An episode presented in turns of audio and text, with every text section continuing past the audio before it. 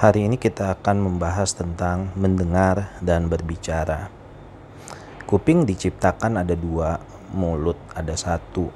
Banyak-banyaklah mendengar dibanding dengan berbicara. Itu yang dulu kita suka dengar dari orang-orang. Tapi saat ini sudah bergeser. Mendengar digantikan oleh mata kita untuk melihat postingan-postingan di sosial media dan berbicara digantikan dengan tangan kita yang menuliskan postingan-postingan di sosial media kita dan juga komen-komen yang kita tuliskan.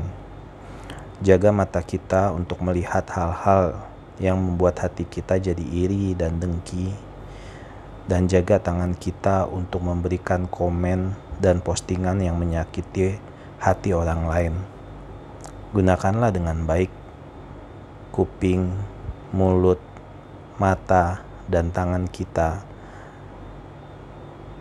Semoga apa yang kita lakukan melalui semuanya itu dapat bermanfaat bagi orang lain, bukan melukai. Terima kasih, teman-teman.